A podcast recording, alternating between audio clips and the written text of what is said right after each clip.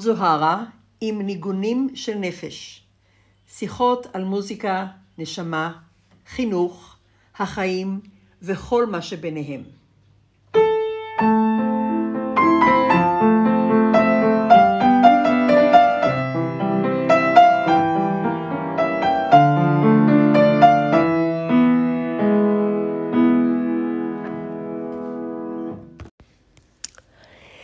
יש אנשים שפותחים חלון, יש אנשים שפותחים כפתור, יש אנשים שמכניסים את הבטן. בחייאת עליכם, מי מכם לא מכניס את הבטן? אולי לא כשאתם לבד, אבל ברגע שמישהו נכנס הביתה, או כשאתם עוברים ליד מישהו, כשאתם יוצאים החוצה, או כשאתם עוברים, חולפים על פני חלון ראווה, ובלי שאתם מתכננים, אתם מוצאים את עצמכם מסתכלים בחלון, בבבואה המשתקפת, ואתם מראש יודעים שלא תאהבו את זה. אז זה כבר משהו שקורה אוטומטית. אתם מיד מכניסים הבטן. אני אומרת אתם, אני מתכוונת אנחנו, אבל תכף אני אספר, אני לא אקדים את המאוחר. אז להכניס את הבטן זה מושג, וואלה, מה זה מושג? זה מושג הרבה יותר ממושג פיזי. זה מושג. להכניס את הבטן, להכניס את הבטן, לכבוש, לכבוש את הרגשות, להסתיר דברים שאולי הם עמוקים וכואבים, ואנחנו לא רוצים שידעו עלינו. אני זוכרת את אמא שלי הרבה פעמים אומרת, תכניסי את הבטן. אני זוכרת אמהות של חברות מגיל די צעיר. לא אגיד, לא אגיד שלוש, אבל גיל צעיר, גיל שברגע, אותו גיל שבו אישה נחשדת בזה שהיא צריכה להיות, להיראות יפה, כי הסתכלו עליה. אני לא יודעת איך זה עם גברים, כי בגלגול הזה לפחות לא הייתי גבר, אבל אני מנחשת שזה אותו הדבר, או כמעט אותו הדבר. אבל אני אדבר מגוף של אישה, אני אדבר מהתנסות של אישה, ואשמח לשמוע, אשמח אם תשתפו אותי במה קורה לכם בכל הגילאים. הוא, היא, הם, אתן, אתם. אמ, איך זה אצלכם? אז חזרה לשיתוף שלי. אז להכניס את הבטן זה משהו מאוד רגיל. אנחנו קונים בגדים, אנחנו קונים בגדים, קונות בגדים, ואחד הדברים שאנחנו מנסים זה להסתיר את הבטן.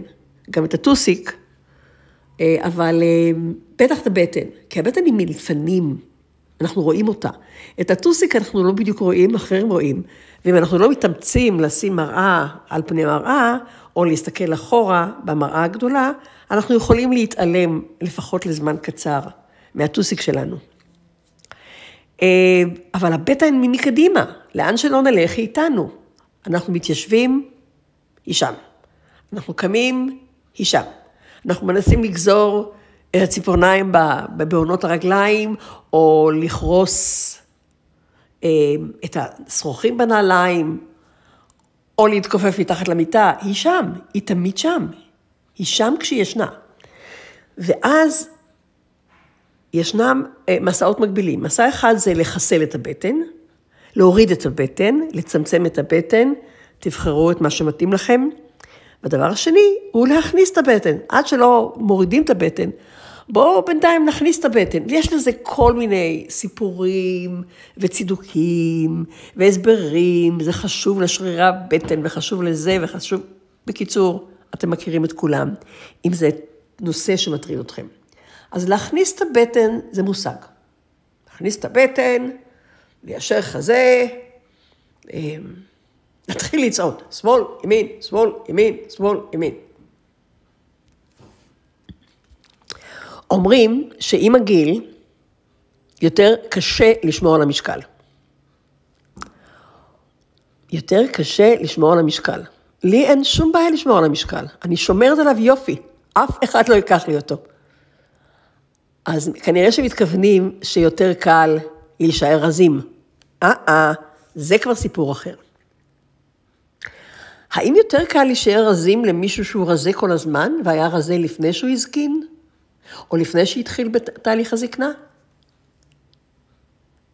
כנראה לא ממש. אני יודעת, אני פגשתי, פגשת הרבה נשים אה, מעל 70 או מעל 60 שאומרות, וואו, כל כך השמנתי עם הגיל. אני מסתכלת עליהם ואני לא בדיוק יודעת על מה הם מדברים, על מה הם מדברות. ו... אבל אני מנחשת שהם יודעים, כי המשקל שלהם כנראה מראה, אבל זה לא משהו שרואים בחוץ, זה לא משהו שאתה מסתכל ואתה אומר, וואו, מה קרה לו או לה, שכל כך השמינו. אז כנראה שיש תהליך כזה. אבל נשים שתמיד, אנשים ואנשים, אה, שוב, אני לא יכולה, לא יכולה להתגבר על זה ולחזור כל פעם להתנסות שלי כאישה. אנשים שתמיד אמ, הנושא של המשקל הטריד אותם, או היה חלק מההוויה שלהם, מוצאים יותר קשה, מוצאים את זה יותר קשה, לשמור על משקל רזה או משקל קטן או מצומצם, ככל שהם מזדקנים. שגורם לי לחשוב, אני ידועה בזה שאני אוהבת נורא לפתח תיאוריות. אני פשוט אוהבת לפתח תיאוריות, זה נותן לי אמ, איזשהו בסיס לפולמוס, בסיס לצידוק, בסיס לוויכוחים, זה נותן לי איזושהי, איזושהי מסגרת. עכשיו, אני לא, כמעט אף פעם לא נצמדת לתיאוריות שאני ממציאה, או בונה, ממש לא. אני בונה והורסת, בונה והורסת, כמו הנזירים הטיבטים, או הבודהיסטים, אולי זה לא רק הטיבטים, שיוצרים מנדלה מחול מדהימה מפרחים, ואחרי שהיא מוכנה והיא משוש יצירתו של הנזיר או הנזירים, הם פו, בפו אחד הורסים אותה, או אולי שניים, תלוי בגודלה.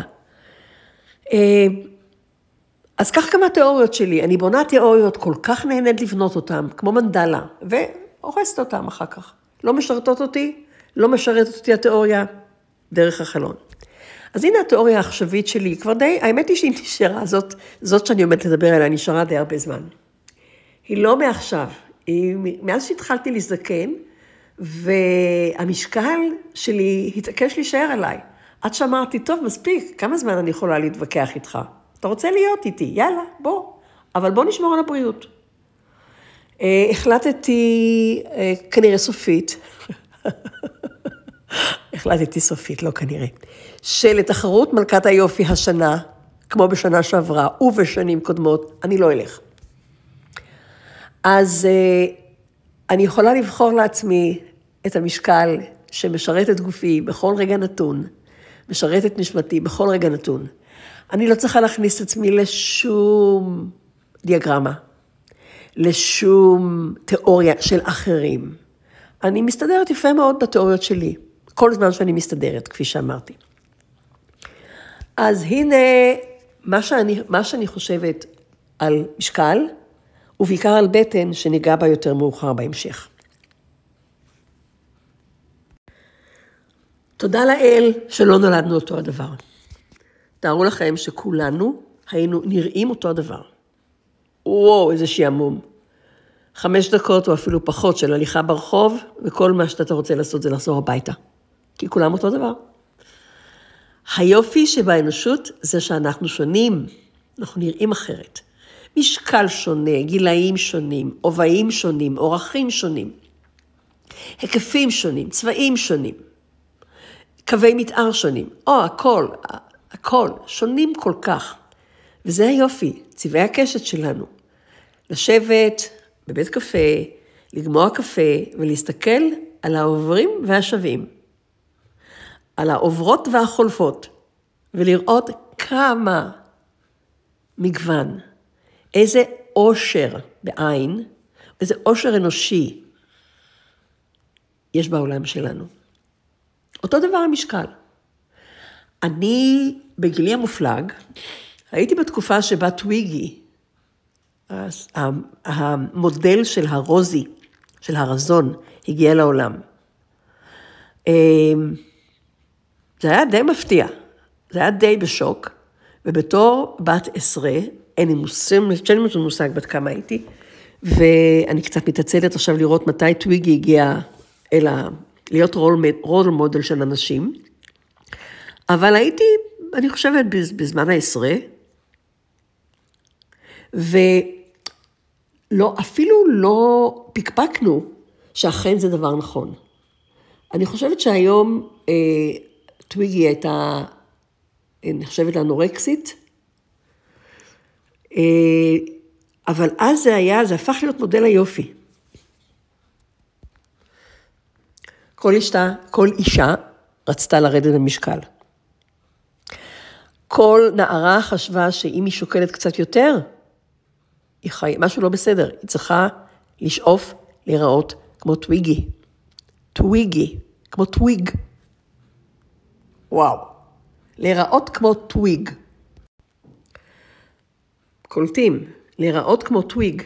twig, חוטר, זרד. להיראות כמו זרד. זה היה מודל היופי.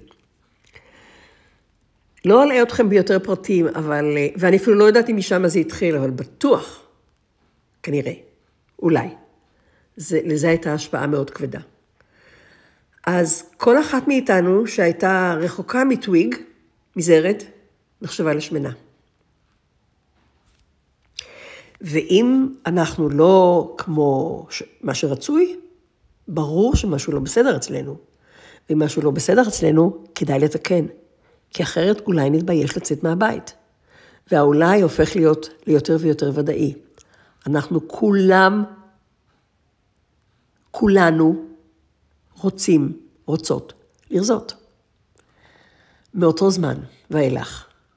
מודל היופי של המאה, של המאה שלנו והמאה הקודמת היה חוטר, זרד.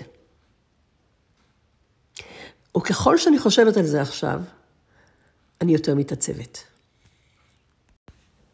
ולמה אני מתעצבת? כי אני חושבת על אה, שנים ודורות של אנשים שנלחמים, נאבקים בנושא המשקל, בנושא המראה שקשור למשקל. כמה זה מרחיק אותנו מעומק הלב, כמה זה מרחיק אותנו מהמרכז של מי שאנחנו, ממה שנקרא באנגלית The seat of the soul, המושב של הנפש. או יש שיקראו לזה ציפור הנפש. ההתעסקות במראה החיצוני המוגזם, זאת אומרת ההתעסקות המוגזמת במראה החיצוני, ואני לא נגד, אני לא נגד אה, אכפתיות או עניין או רצון להיראות יפה, להרגיש טוב. אני כואבת את הכפייתיות, את האובססיביות שבה אנחנו חיים את חיינו בקשר לצורה החיצונית, אפילו מבלי לשים את הדעת, זה כל כך ברור לנו שאם אנחנו שמנים מדי, הדגש על מדי, או רזים מדי, או משהו מדי, מיד צריך לבוא איזשהו שינוי, צריך לבוא איזשהו תיקון. כלומר, אנחנו בעצם מקולקלים, במרכאות או בלי מרכאות, תבחרו. מקולקלים במקור, בשורש. וזה כל כך לא נכון. אנחנו לא אמורים להיראות אותו הדבר. כי אנחנו לא אותו הדבר, לא בקטע החיצוני. כן, יש דברים שהם אותו הדבר אה, בגרעין שלנו. כולנו זקוקים לאהבה. כולנו זקוקים לאהוב ולהיות נאהבים. כולנו. אנשים, חיות, צמחים וכו'. אבל כשמדברים על צורה חיצונית, מי נתן לנו את העיוות הזה, את האמונה המעוותת, שאנחנו אמורים להיכנס לאותה קופסה, שאנחנו אמורים לחיות באותה מגירה. ורבות רבות דובר, מדובר וידובר על הנושא הזה. ואני רוצה היום לגעת בנושא של אה, משקל או בטן בחוץ. לכן קראתי ככה לפודקאסט הזה. בטן בחוץ. להכניס את הבטן בעיניי זה הרבה יותר מ... אה, רק להכניס את הבטן כדי להיראות יפה. להכניס את הבטן זה כבר מושג של לה, לה, אה, להראות את הצד הטוב שלנו. או להראות את הצד שאנחנו חושבים שהוא טוב. להכניס את הבטן, לא להראות, ללבוש משהו מעל הבטן, להסתיר אותה.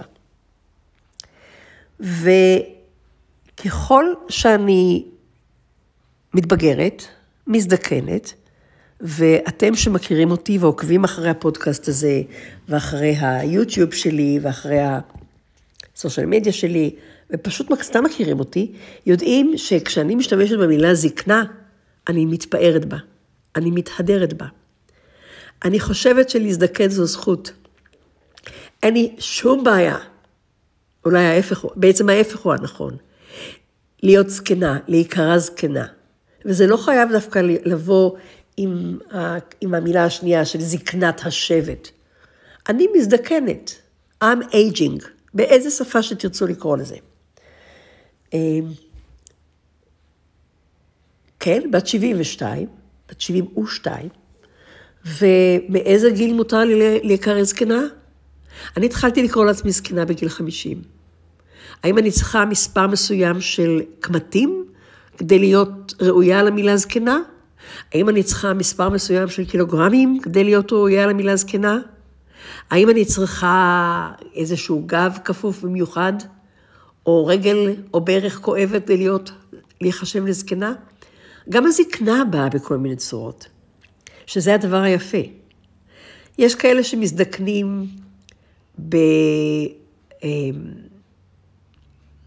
אמ, כאבים של גוף, יש כאלה שמזדקנים בכאבים של נפש, יש כאלה שמזדקנים במח... עם מחלות שבאות ומבקרות אותם, מי יותר ומי פחות.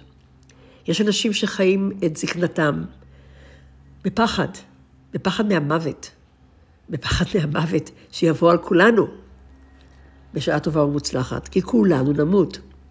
אין אחד מאיתנו שלא ימות. וכולי וכולי. יש גם המון צורות לזקנה. חלקן, אמ, חלקן נשלטות אולי על ידינו, או יכולות להישלט על ידינו. אנחנו יכולים לשמור על בריאות, לשמור על אמ, להניע את הגוף. לא, אני לא בעד אובססיביות, אני בעד אמ, בעד לעשות את זה עם אהבה עצמית. לעשות את זה עם תשומת לב למה שמרגישים. ובעיקר נראה לי שאנחנו מנויים על האושר, באלף, על האושר שלנו, על האושר הפנימי. ואושר פנימי זה לא משהו שנולדים איתו. אושר פנימי זה משהו שמפתחים. אושר זה כמו שריר. שריר שאפשר לפתח, כי כל שריר אפשר לפתח. עד עד מידה זו או אחרת. אז לאן הלכתי עכשיו? הלכתי רחוק. יש, אנחנו מזדקנים בדרכים שונות, וגם זה, אנחנו לא חייבים לשאוף להיות אותו הדבר. והדרך שבה אני מזדקנת, זאת הדרך שלי. תמיד הסתכלתי, מגיל 50 הסתכלתי מסביבי וחיפשתי מודלים לחיקוי, בעיקר נשים, מכיוון שאני אישה בגלגול הזה, חיפשתי, הסתכלתי, למדתי על נשים שהזדקנו בדרך שאני הזמנתי לעצמי, שאני הייתי רוצה להיות. חלק יצא, חלק לא יצא. אבל עד אני עדיין מסתכלת מסביב ואומרת, אה, ah, זו הזקנה שאני רוצה להיות. והאמת היא שלפעמים, אל תספרו לאף אחד, אני מסתכלת על עצמי ואומרת, וואלה, זו הזקנה שרציתי להיות, בחלקים מסוימים. אז חזרה לבטן, חזרה לבטן, בטן בחוץ. אחד הדברים שאנחנו יכולים להרשות לעצמנו בהזדקנותנו הוא להיות חופשיים ממוסכמות, להיות חופשיים מתבניות של מחשבה שהושמו עלינו מגיל אפס. בזקנתנו וכל אחד מכם יחליט מתי הזקנה שלו מתחילה. בזקנתנו אנחנו סיימנו עם הרבה מטלות. חלקנו היינו נשואים, חלקנו התגרשנו, חלקנו איבדנו את בן הזוג שלנו. חלקנו בחרו לא להתחתן ורק ליהנות מהחופש, פשוט ליהנות מהחופש. חלקנו גידל ילדים והוציא אותם לעולם בגאווה או בכאב, אבל זה תפקיד שהסתיים בגדול. נכון שאנחנו תמיד ממשיכים להיות הורים לילדינו, אבל ההתעסקות של היום-יום כבר איננה כשאנחנו, כשילדים גדלים כמובן. רובנו הקמנו או בחרנו או מיסדנו את המקצוע שלנו או את מקומנו בעולם. רובנו או חלקנו מצא את המתנה שבאנו לפה לחלוק עם העולם.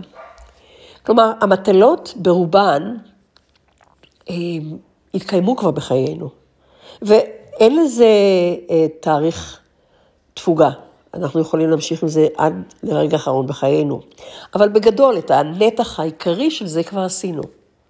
אז זה הזמן לצאת לחופשי. ב- לפי השיטה, לפי האמונה ההודית, כשבן אדם מגיע לגיל 60, הוא חופשי מכל המטלות של החברה.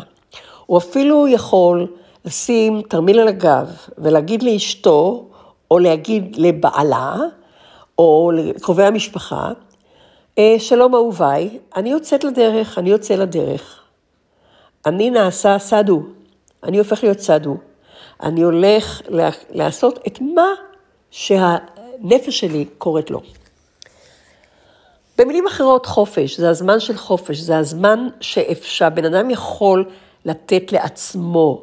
וכשאנחנו מגיעים לגיל הזה, זה גם הגיל שבו אנחנו נותנים לעצמנו, ובצורה נפלאה, החברה שמסביבנו גם יוצאת נזכרת. כי זה לא לתת לעצמנו במישור האגואיסטי, זה לא כמו ילד בן שנתיים שאומר לי, לי, לי, אני, אני, אני. זה, יש בזה מין אה, טעם או אופן של שירות, אם זה לסביבה הקרובה, לסביבה הרחוקה או לעולם כולו. אז הנושא הזה והזמן הזה של חופש יכול להתבטא בהמון צורות. הוא יכול גם להתבטא בזה שאנחנו יכולים להגיד, די עם איך אנחנו צריכים להיראות, או די עם איך אנחנו אמורים להתלבש. אני זוכרת שדיתי נועה שאלה אותי כשהיא הייתה מאוד קטנה, מאוד קטנה, אולי שנת, שלוש כנראה. היא שאלה אותי, אמא, כשאת תזדקני, את תתלבשי אחרת? אז שאלתי אותה, מה את מתכוונת? מה זה להתלבש אחרת? אז היא אמרה, תתלבשי כמו נשים זקנות? אז אמרתי, אני חושבת שאני אמשיך להתלבש כמו שאני מתלבשת עכשיו. אז היא הסתכלה, בחנה שוב את צורת הלבוש שלי ואמרה, אה, אה, בסדר. היא נרגעה. בפירוש הראתה סימנים שהיא נרגעה.